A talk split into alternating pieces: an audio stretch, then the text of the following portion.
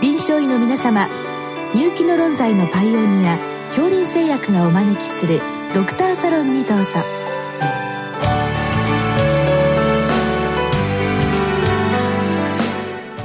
今日はお客様に東邦大学大橋病院呼吸器内科教授松瀬博人さんをお招きしております。サロンドクターは青い会柏田中病院糖尿病センター長山内俊和さんです。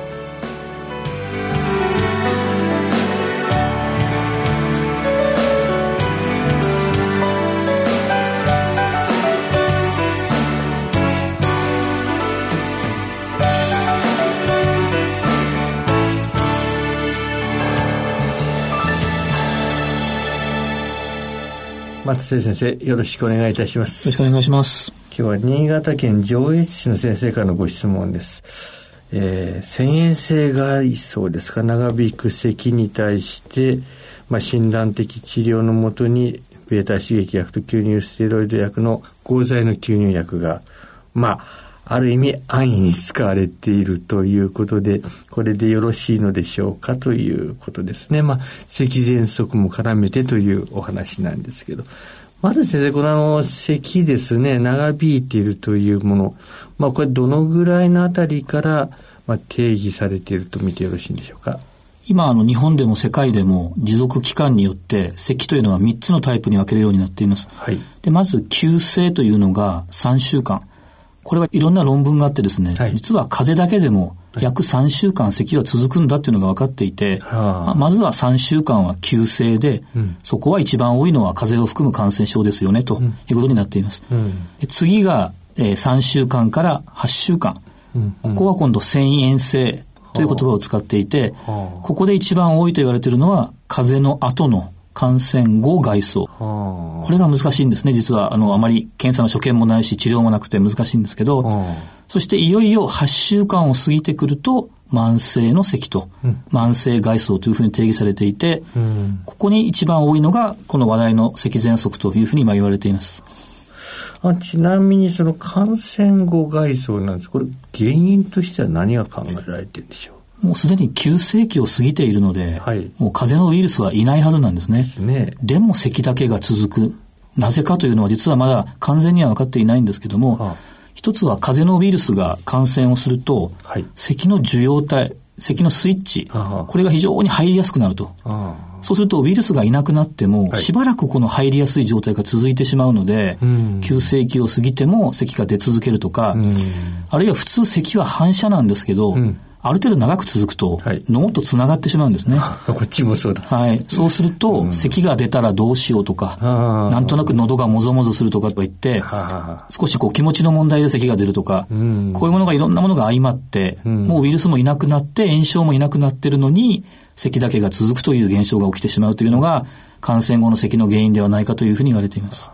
さて、これご質問になります。そうしますと、これはまあ、どちらかというと慢性の外装と考えてよろしいかなというところでございますけど、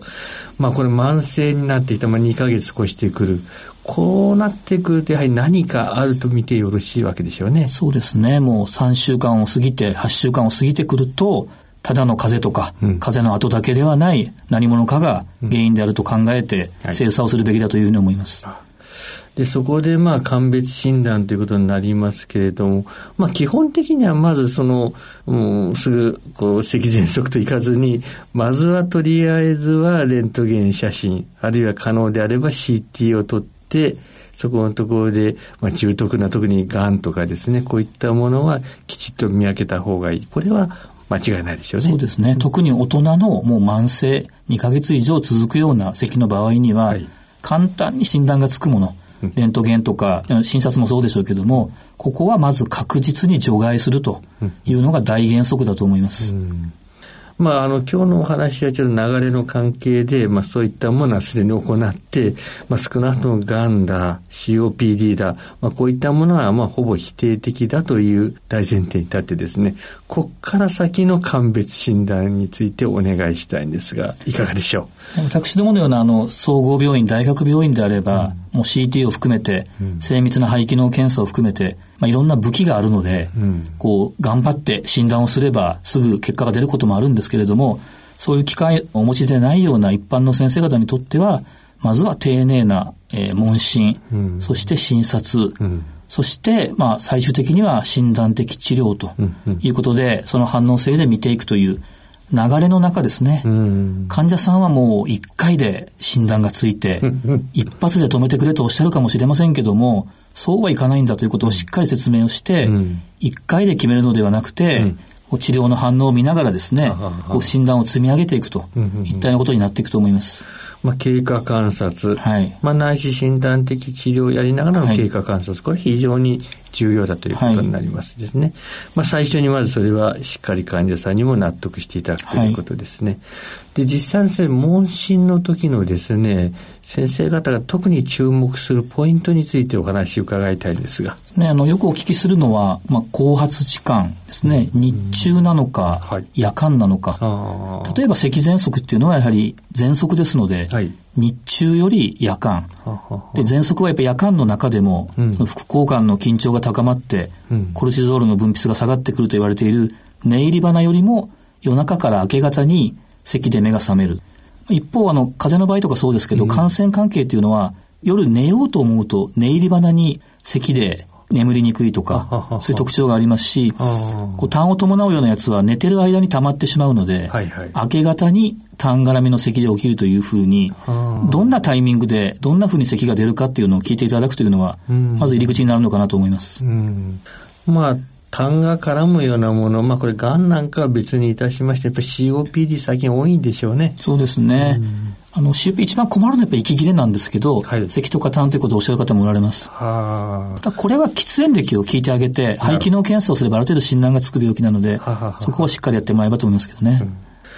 まああの、それ以外にも実は咳ですね、はい、たくさんの原因で出てくると思いますけど、まあ、代表的なものでやはり逆流性食道炎、これ出てまいりますけど、やはりこれ鑑別大変なんでしょうか？あの、いわゆる典型的な胸焼け、うん、食後の胸焼けとか、はい、横になると胸焼けがして、はい、それに合わせて咳が出て、生産剤で改善するような咳であれば、あまり難しくないんですけども、はあ、まあ、日本人の特徴として、あんまりそんなにこう逆流がはっきりしない。むしろ日中、軽い会話をしたときに、胸焼けがなくて、咳が出るようなタイプも多いと言われていて、はい、しかも咳喘息に合併しやすいというお話もあるんですね。咳喘息の治療をして、ある程度治っても、昼間に咳が残っていたら、移植動逆流が合併してるかもしれないと。考えないといけないというような話もあります。胸焼けもなくてとなると、これ例えばですね、胃の内視鏡をやって確認したとしても、これは原因かどうかもはっきりわからなくなってしまう、難しいですね。そのペーハーをモニターしたり、はい、最近は動きだけを見るインピーダンス法とかいうのがあって、まあ、そういうのを組み合わせればできるんでしょうけど、なかなかそれは実臨床では、一般臨床では難しいと思います。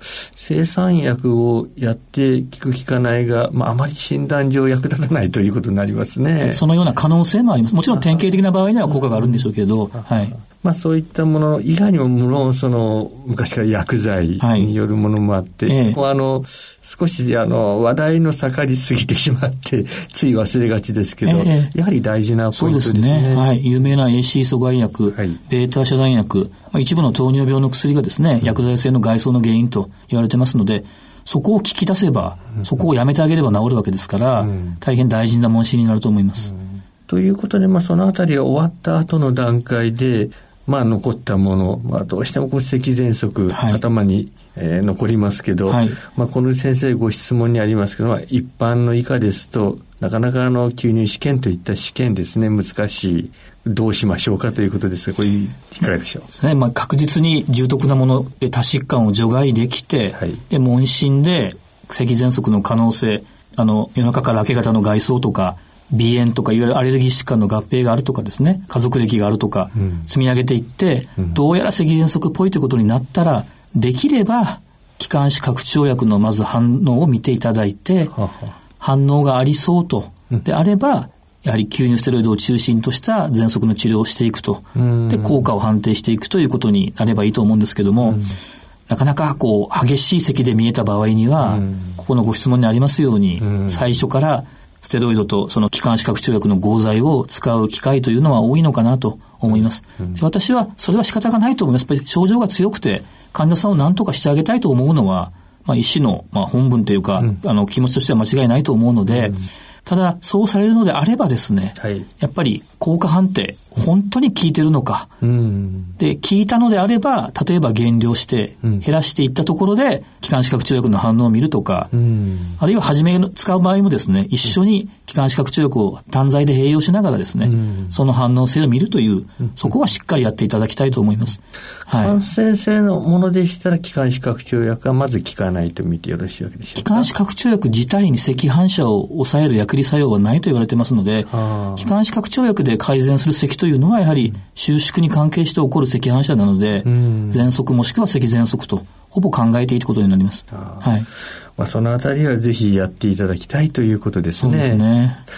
まあ、あの、我々よくですね、爆問等々ですか、漢方薬で使うんですけど、これのあたりの位置づけというのは先生方どういうふうに考えておられますか、ね、やはりあの、まあ、漢方ですので、副作用がないとは言えませんけど、安全ということで、うん、あの、好まれる方はおられます。うん、で、まあ、いろいろ薬理学的にですね、赤反射への対する侵害効果というのも分かってきていますので、うん。おそらく一般的な治療が効かないときに使うことっていうのは問題ないと思いますし、まあ、通常の治療で反応が十分でないときに組み合わせて使われるというのもいいと思います。ただやっぱり薬剤ですので、副作用をしっかりチェックして、先ほど同じになりますけども、本当に効いてるのかという、ぜひ効果判定をしながらですね、あの減量とか中止というタイミングも怠らないようにするというか、そこも大事かなと思いますけど。まあ、先ほどのお話で出ましたけれども、遷延性というあたりの、えー、まあ、ちょうど中間的なあたりのところで、はい、まあ、つなぎでというとかしですけど、ね、使うというのも一つの意味があると見てよろしいでしょうね。はい、感染後の咳には今何も効かないということになっているので、普通の咳止めと漢方薬を組み合わせるということはよく行われていると思います。はい。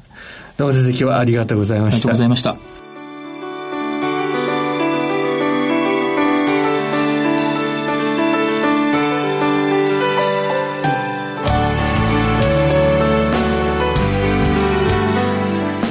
今日のお客様は東邦大学大橋病院呼吸器内科教授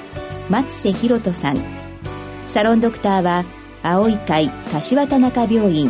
糖尿病センター長山内俊和さんでした。それではこれで恐林製薬がお招きしましたドクターサロンを終わります。